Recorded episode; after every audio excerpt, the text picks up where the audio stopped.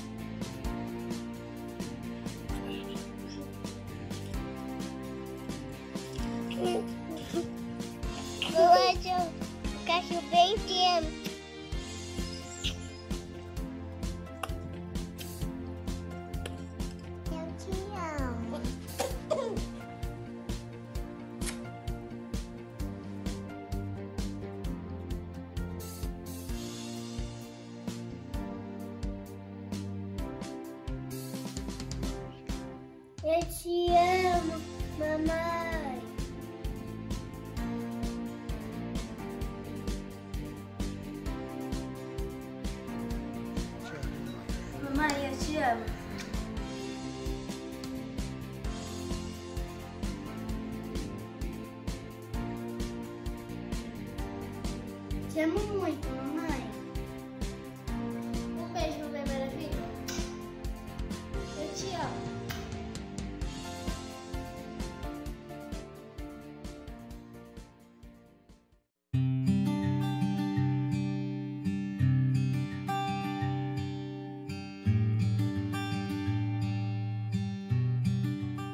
Boa noite, Igreja Batista Vida Nova.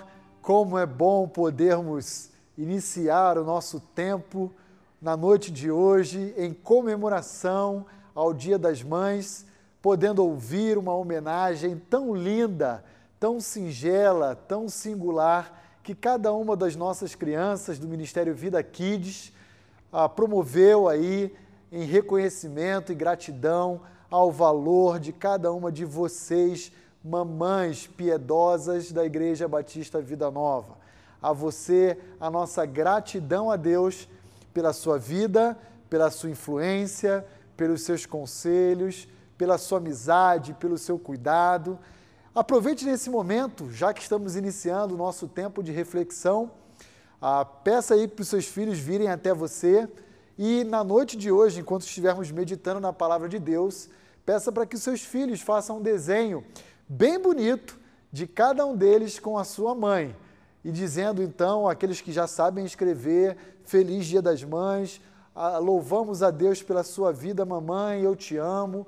Pode escrever uma poesia para a mamãe, pode fazer um desenho bonito, porque a noite de hoje, o dia de hoje, é um dia certamente de alegria para todos nós que reconhecemos a bondade de Deus ao nos conceder vidas tão preciosas como a cada uma das nossas mães, né? A minha mãe que está um pouquinho longe daqui, mas a sua mãe que está próxima a você e que com certeza influenciou a formação do seu caráter e da sua vida.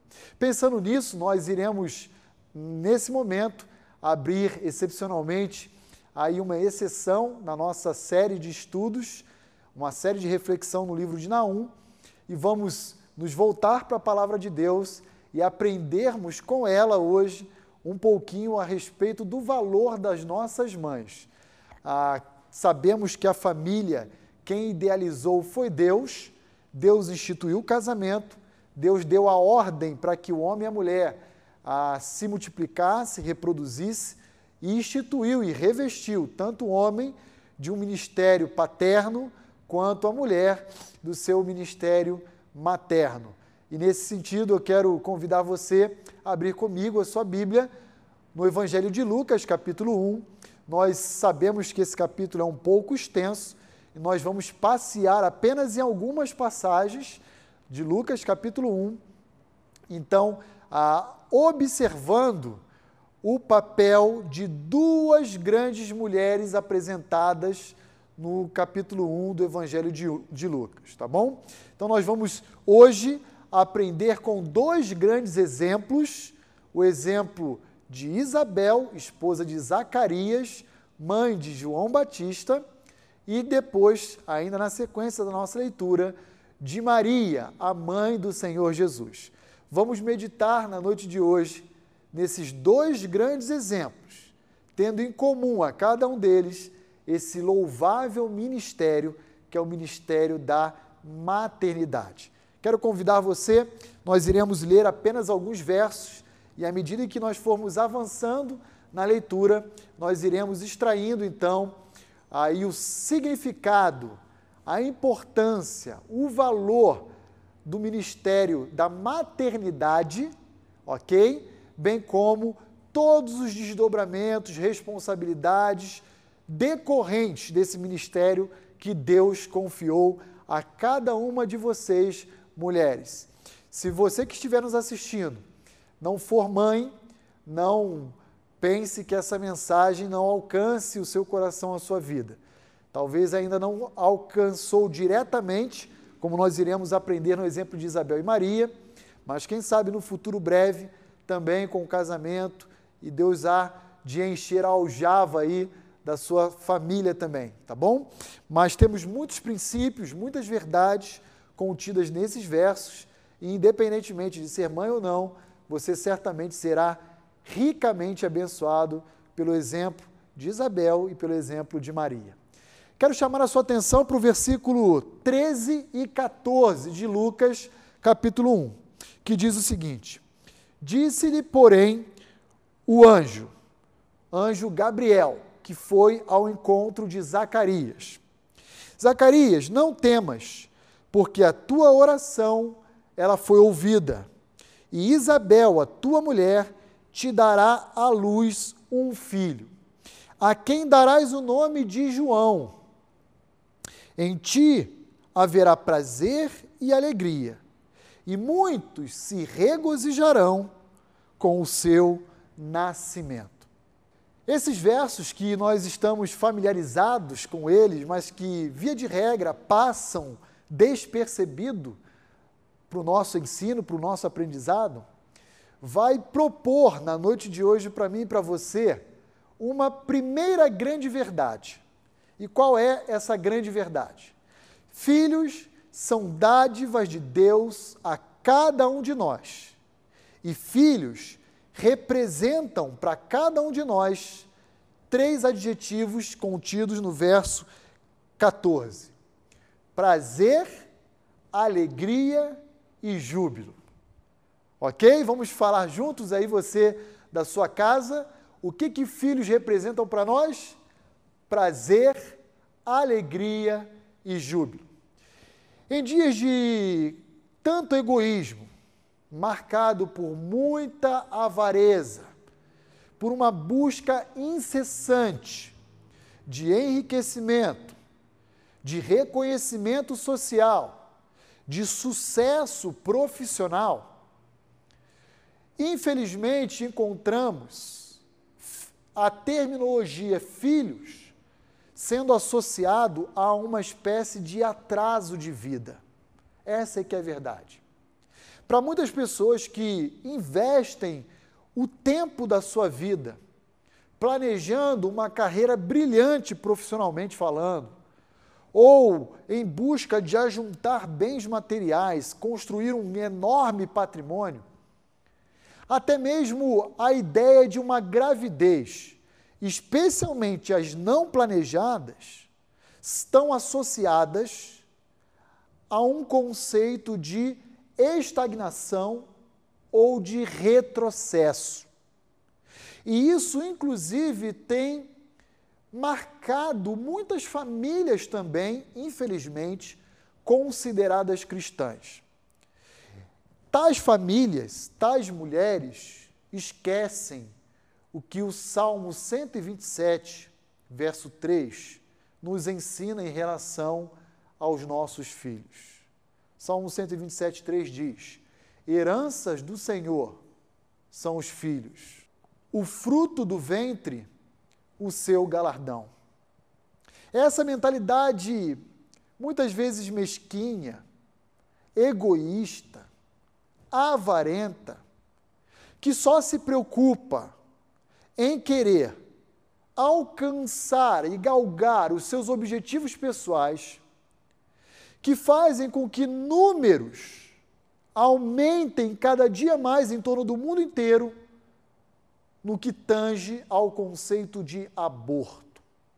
Como é triste termos que reconhecer isso numa data tão singular e especial como a de hoje, quando publicamente reconhecemos e homenageamos mulheres que Deus colocou em nossa vida para influenciar o nosso caráter, para nos ajudar a amar a Deus e amar a palavra dele. Infelizmente, isso caracteriza a nossa sociedade, especialmente ocidental. Mas Lucas capítulo 1 vai nos descrever, especialmente no início desse capítulo, um relato muito curioso. Um relato quando Gabriel irá ao encontro de Zacarias um dos sacerdotes do templo de Jerusalém, do turno de Abiar. Então, Zacarias irá se assustar quando se deparar ali no momento da sua oferta com uma figura angelical, a figura de Gabriel. E Gabriel vai se dirigir a Zacarias, como lemos no versículo 13, dizendo: Zacarias, não temas. Não temas, você não tem que se preocupar com a minha abordagem, com a minha chegada até você, porque na verdade eu fui enviado pelo Pai para te trazer uma boa notícia. A minha boa notícia é que as suas orações e a da sua esposa Isabel chegaram ao trono da graça de Deus. E Deus haverá de responder o seu pedido. Deus haverá de conceder a vocês o ministério da paternidade e da maternidade. Aquilo que vocês tanto almejam, enfim, chegará até vocês. Isabel, sua esposa, irá conceber a luz a uma criança. E Gabriel ainda orienta Zacarias em relação ao nome que deve receber aquela criança. E aí então ele diz: o nome do seu filho deve ser João, que significa nada mais, nada menos do que Deus é gracioso. Por que Deus é gracioso? Porque Deus ouviu a súplica e o desejo presente no seu coração.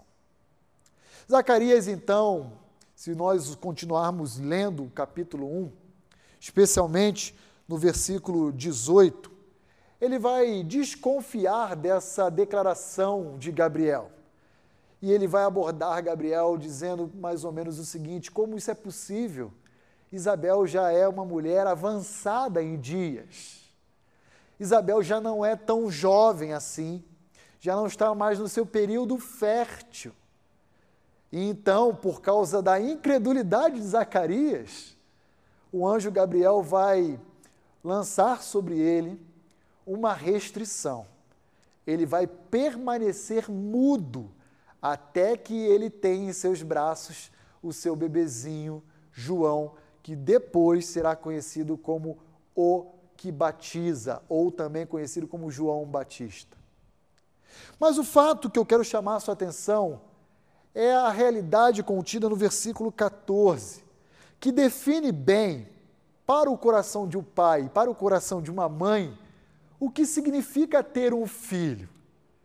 E olha só como o anjo Gabriel diz para Zacarias o que significa ser pai, o que significa ser mãe. Ele diz assim: Em ti, Zacarias, haverá prazer e alegria não importa se as famílias do nosso contexto, da nossa geração, enxerguem filhos como um atraso de vida. Não importa se as famílias brasileiras ou a do mundo inteiro começam a olhar para uma criança e a enxergar nela um peso. Isso não vai mudar a opinião de Deus a respeito de uma criança, de um filho na perspectiva de Deus, filhos são sinônimos de prazer e alegria. Para quem? Especialmente para os pais. E para os outros que convivem, que estão sob o alcance, a influência do casal. Diz ainda no versículo 14: E muitos se regozijarão com o seu nascimento, com o nascimento de João Batista. Para nós, amigos, familiares, vizinhos, colegas de trabalho, igreja, para cada um de nós, receber um casal que haverá de ganhar um bebê em breve é uma alegria imensa, é motivo de grande júbilo, de grande prazer, de grande uh, regozijo nas palavras de Lucas.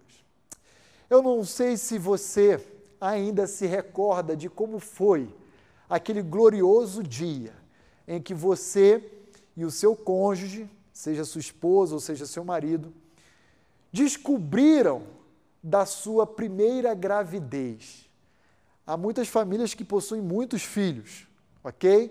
Mas tentem se recordar para tudo nesse momento e tenta se recordar especificamente de como foi descobrir a primeira gravidez de vocês. Eu creio que tenha sido um momento incrível na vida conjugal de cada um dos casais da nossa igreja, mas eu vou ilustrar essa recordação compartilhando um pouquinho da minha experiência.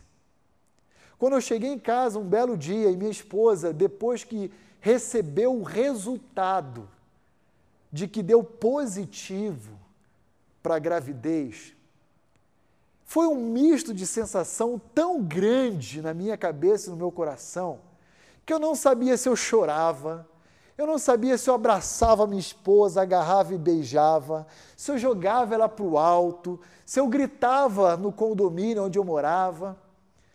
É uma alegria que eu queria extravasar e compartilhar com qualquer pessoa que cruzasse a minha frente. Imediatamente após aquele resultado, eu tive a oportunidade de sentar com a minha esposa e conversar por várias horas, vários momentos, sobre infinitas coisas que uma criança deveria ah, trazer sobre a nossa vida conjugal. Eu me recordo que nós começamos a conversar sobre ah, o sexo, se seria menino ou menina. Eu me recordo que eu comecei a conversar com a minha esposa qual seria o nome, se fosse menino ou se fosse menina. Eu me recordo que nós começamos a pensar juntos no quarto do nosso filho ou da nossa filha. Começamos a elocubrar e viajar na elaboração de um enxoval começamos a planejar juntos como seria comunicar num primeiro momento para nossa família sobre essa gravidez e imediatamente na sequência para nossa igreja, para os nossos irmãos, para os nossos amigos. Realmente, irmãos, para cada pai, para cada mãe, é uma experiência indescritível provavelmente uma das experiências mais alegres de toda a nossa vida. Quando nós podemos, então, imaginar que dentro do ventre da nossa esposa está presente agora uma nova vida que está sendo formada pelo nosso bondoso Deus, confiada por Deus a nós como pais. Por isso, Lucas nos ensina. Filhos não são qualquer outra coisa a não ser sinônimo de prazer, de alegria e de júbilo. Nunca perca isso de vista. Nunca deixe com que o cansaço, a tristeza, os conflitos drenem a alegria de olharem para a vida dos seus filhos e se alegrarem com ela. Nunca permita com que o cansaço físico e às vezes até mesmo a exaustão venha tirar a alegria e o prazer de reconhecer os seus filhos como uma dádiva do Senhor. Antes de nós prosseguirmos na leitura de Lucas capítulo 1, aprendendo muitas outras verdades a respeito do que significa um filho, do que representa o ministério da maternidade. Eu queria também reconhecer que ser pai ou ser mãe implica em um preço, um preço muito alto, inclusive. E não faço isso, ou falo isso, para, de, em alguma medida, desencorajar casais a terem filhos.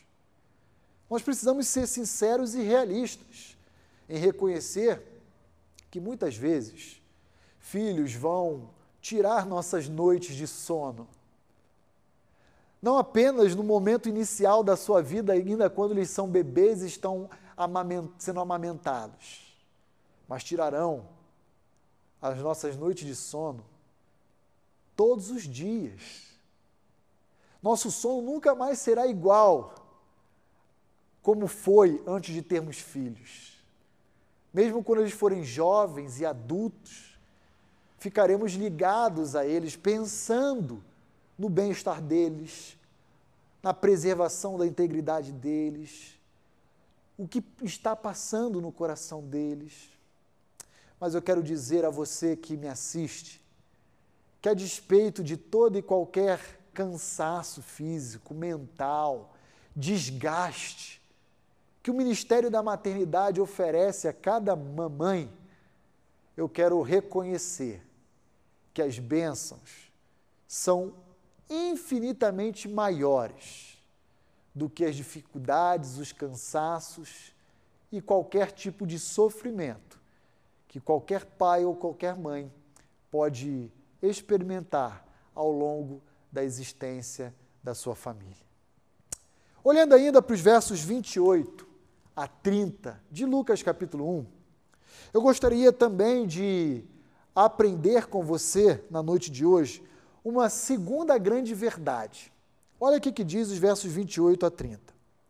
E entrando o anjo aonde ela estava, ela agora se referindo a Maria, o mesmo anjo Gabriel que foi ao encontro de Zacarias, agora indo ao encontro de Maria, que era parenta de Isabel, disse: Alegra-te, Maria, muito favorecida, o Senhor é contigo. Ela, porém, ao ouvir esta palavra, perturbou-se muito e pôs-se a pensar no que significaria esta saudação. Mas o anjo lhe disse: Maria, não temas, porque achaste graça diante de Deus. E aqui nós encontramos mais uma implicação direta que Lucas, inspirado por Deus, nos ensina a respeito do ministério da maternidade. Ser mãe é desfrutar do favor de Deus e da sua bendita graça. Perceba comigo como que Gabriel se dirige a Maria. Ele aborda Maria de forma repentina, como aconteceu com Zacarias, lá no seu turno, prestando o seu serviço no templo. E olha só o que ele fala a Maria. Ele diz: Alegra-te, Maria. Muito favorecida. Ah, aqui nós encontramos uma saudação que deve chamar a nossa atenção. Porque se ser mãe já é algo grandioso, louvável, incrível, ser mãe do Salvador de toda a humanidade, ser mãe do Senhor Jesus Cristo, é algo ainda maior que não conseguimos imaginar ou descrever. É de fato indescritível, eu diria, gerar no próprio ventre o Salvador de toda a história humana, o Salvador de toda a raça. Carregar em seu ventre, ao longo de meses, semanas, o próprio Deus que se encarnou. E aí, nós iremos perceber Gabriel se dirigindo a Maria dizendo: Isso deve ser motivo, mais uma vez, de alegria. Lembra lá do que Gabriel falou para Zacarias? Prazer, alegria e júbilo? Pois bem, agora ele diz: Maria, se alegra, Maria eu trago a você uma boa nova. Sabe por quê? Porque você é muito favorecida. Eu não sei qual é a versão que você está utilizando aí nesse momento, mas a versão que eu tenho em mãos, que a revista é atualizada, é traduzida com essa expressão, muito favorecida, e que, em outras palavras, significa literalmente cheio de graça. E eu queria chamar a sua atenção, porque essa expressão muito favorecido, cheio de graça, independente de qual é a tradução que você tem em mãos, é a mesma palavrinha que o apóstolo Paulo irá utilizar lá na carta aos Efésios, capítulo 1, versículo 6, para se dirigindo à igreja de Cristo localizada em Éfeso, dizer que todos eles também compartilham da mesma graça que um dia Gabriel atribuiu a Maria. E que graça é essa? A graça de pertencermos a família do Senhor Jesus. Maria, como uma mãe carnal da figura humana de Cristo Jesus. E todos nós, como partes e membros dessa grande e maravilhosa e incrível família de Deus, que em Cristo Jesus um dia nós nos tornamos. Aqui eu queria também destacar o fato de que nós jamais devemos colocar Maria, prestem muita atenção nisso que eu vou dizer. Nós jamais devemos colocar Maria numa posição que Deus jamais a colocou, ok? Mas podemos sim e devemos reconhecer e admirar as atitudes, o exemplo e toda a maneira como Maria se conduziu ao gerar seu filho Jesus Cristo, ao criá-lo, ao cuidar dele e, inclusive, sepultá-lo. Maria não deve ser jamais objeto da nossa devoção. Isso jamais. Isso seria idolatria. Porém, Maria deve ser, sim, objeto da nossa admiração. E nós vamos entender o porquê disso nos próximos versos. Porque uma mulher jovem, praticamente uma adolescente, gerou e carregou em seu ventre a figura do nosso Salvador Jesus Cristo.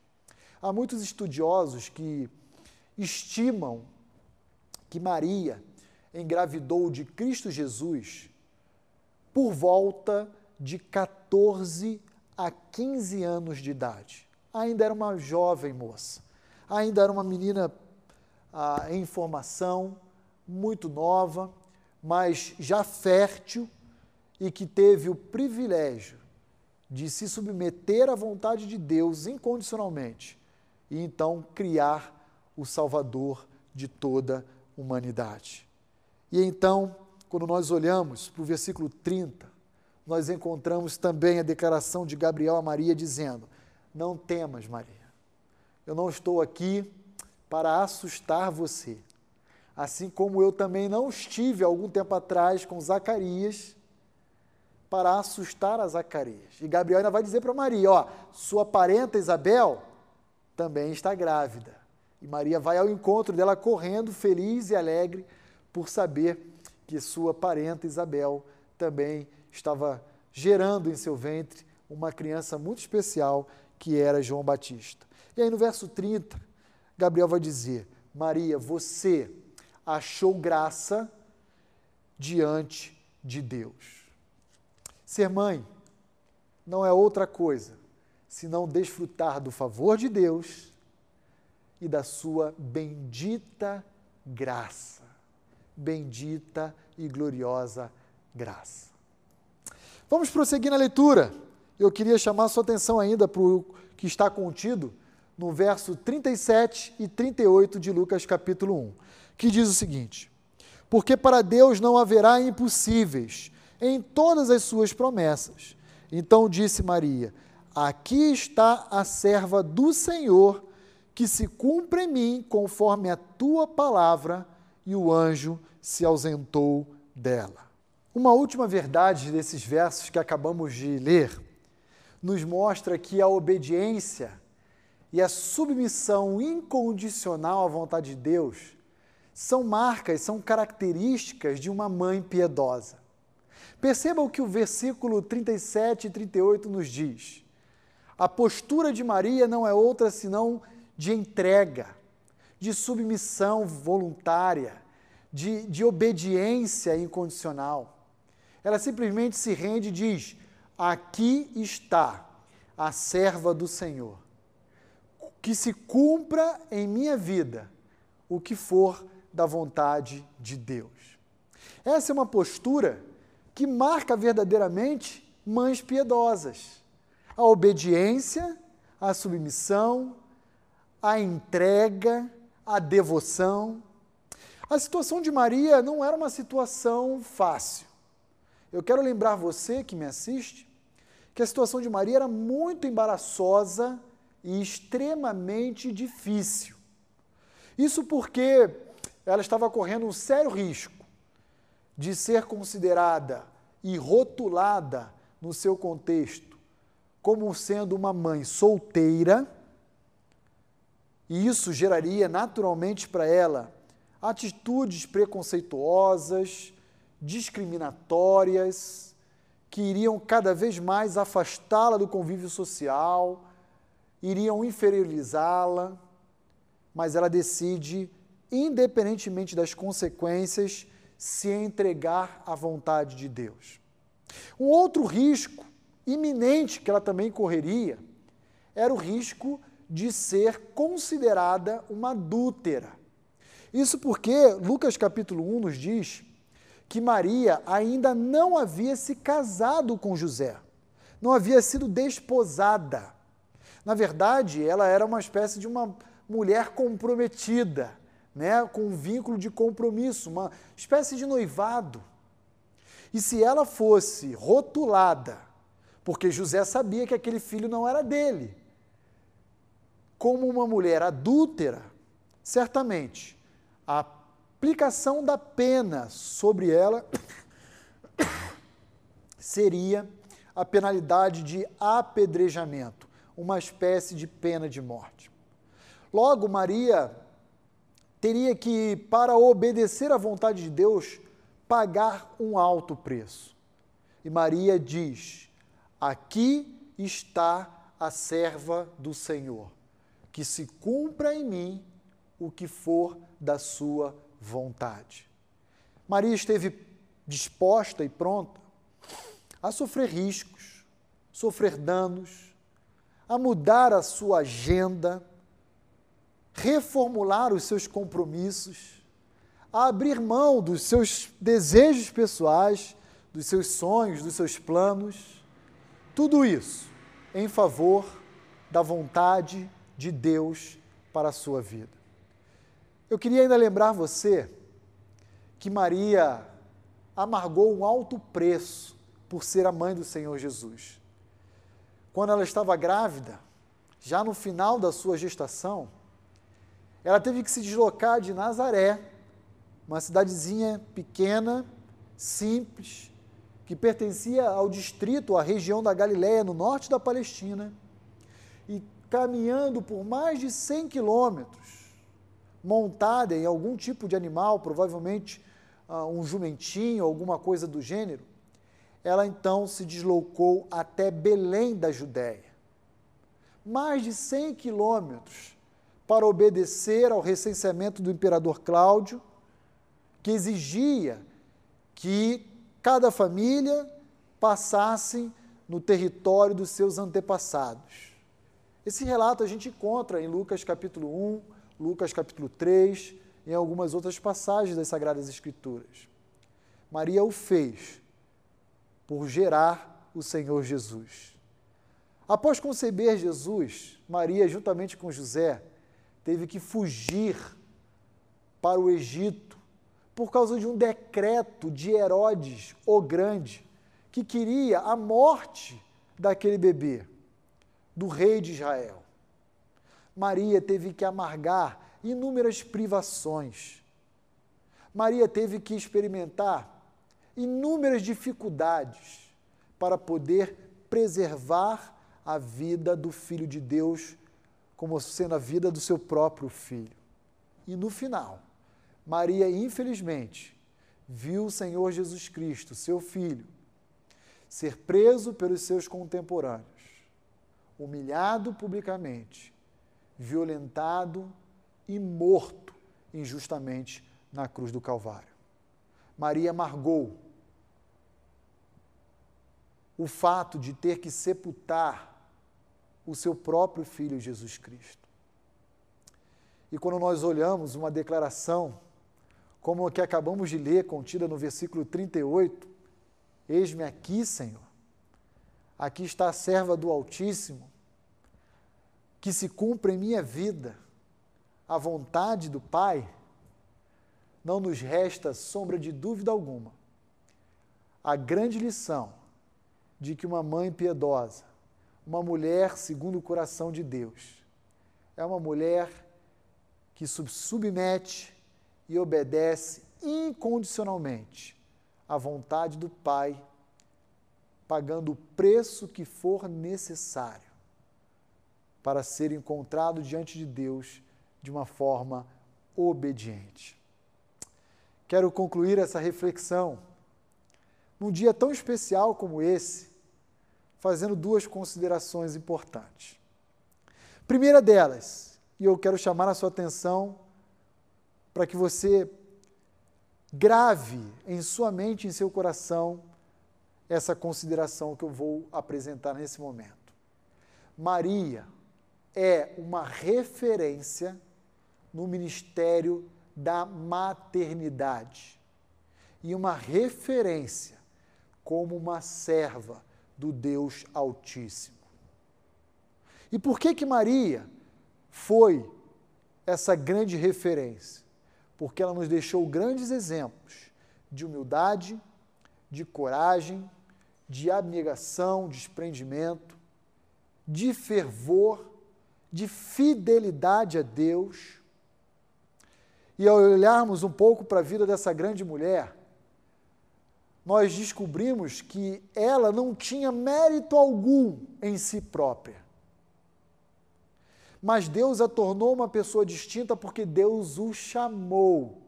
Deus a chamou para esse grande ministério de gerar em seu ventre o Filho de Deus.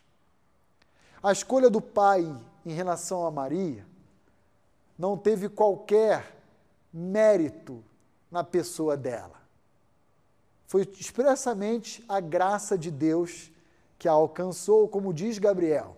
Ela foi favorecida. Ela tinha a bênção, a aprovação do Pai sobre ela.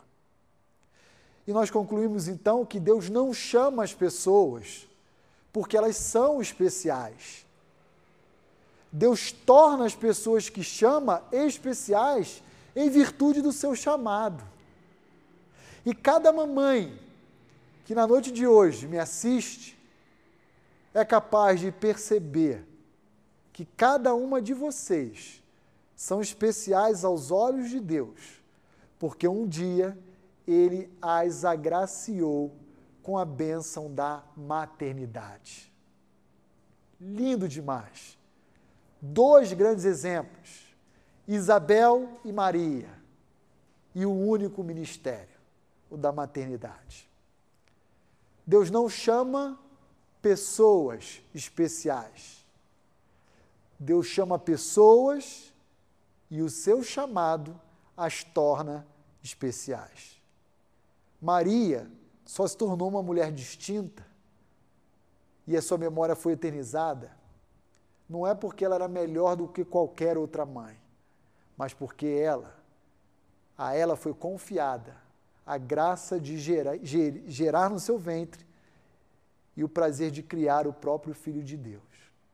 Segunda grande consideração, lembre-se de que nenhuma mãe, absolutamente nenhuma das mães, estará sozinha nesse ministério. Você nunca estará sozinha na criação dos seus filhos. Se um dia você se sentir assim, diga ao seu coração que isso é uma mentira. Por que, que nós sabemos disso? Porque no verso 37, o anjo conclui o diálogo com Maria com uma expressão muito importante. Eu diria que é uma expressão que traduz e reflete um princípio teológico essencial à vida cristã o anjo Gabriel termina o seu diálogo com Maria dizendo: Porque para Deus não há impossíveis. Para Deus não há impossíveis. E de fato, Lucas capítulo 1 nos relata dois nascimentos milagrosos. O primeiro, de uma mulher idosa e estéril, chamada Isabel. E o segundo, de uma jovem fértil mas virgem, que nunca tinha sido ainda tocada por homem algum. Sabe por quê? Porque para Deus não há impossíveis. Lembre-se, mamãe, de que você nunca estará sozinha nesse nobre ministério que o Papai do Céu confiou a vocês. Seja qual for o desafio que você tenha que enfrentar ao longo da sua vida, ao longo da criação que você oferece aos seus filhos, seja como pai, seja como mãe, você sempre terá à sua disposição Deus para recorrer a Ele e buscar nele tudo aquilo que você precisa em termos de sabedoria, conselhos, princípios, valores e orientação. Lembre-se, mamãe, que você nunca estará sozinha. Na nossa igreja existem algumas pessoas que são mães pela primeira vez. Mas na nossa igreja também existem pessoas e famílias que já são vovós, talvez até bisavós, e já são mães pela segunda ou terceira vez. E tanto um grupo de mães quanto o outro pode ter certeza de que nunca, ao longo da criação dos seus filhos, nenhuma delas foi desamparada pelo Deus Altíssimo. Quero orar nesse momento por você, mamãe, que nos assiste, nos acompanha. Agradecer a Deus pela sua vida, pelos seus conselhos, pela sua influência e rogar que o Senhor conceda a vocês muitos outros anos de sabedoria, de destreza, de amizade, de influência sobre a vida das suas famílias, dos seus filhos e da nossa igreja. Senhor, muito obrigado pelas vidas das mães da nossa igreja. Senhor, muitas ainda serão mães que estarão recebendo a dádiva do Senhor e o teu favor no futuro breve.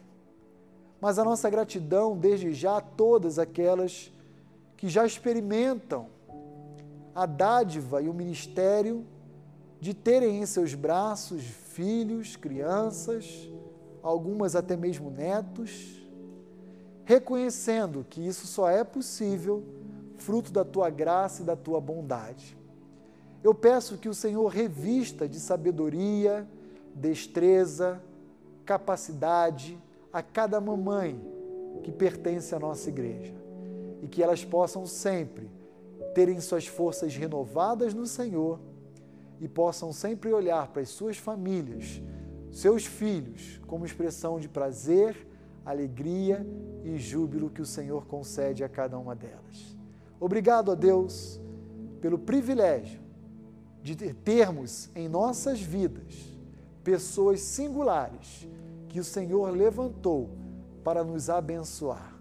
A Ti toda honra, toda glória e todo louvor. E as nossas mães, a nossa gratidão em nome de Cristo Jesus. Amém. Amém. Que Deus abençoe você, mamãe. Que Deus abençoe sua família. Que Deus abençoe seus filhos. Nós estamos encerrando a nossa reflexão na noite de hoje, mas gostaríamos que, como igreja, você recebesse nosso forte e caloroso abraço, a nossa gratidão a Deus pela sua existência, pela sua influência e pelos seus conselhos. Não desligue ainda ah, o seu computador, a sua televisão, o seu smartphone e fique mais uma vez com uma breve homenagem dos nossos filhos a cada uma de vocês.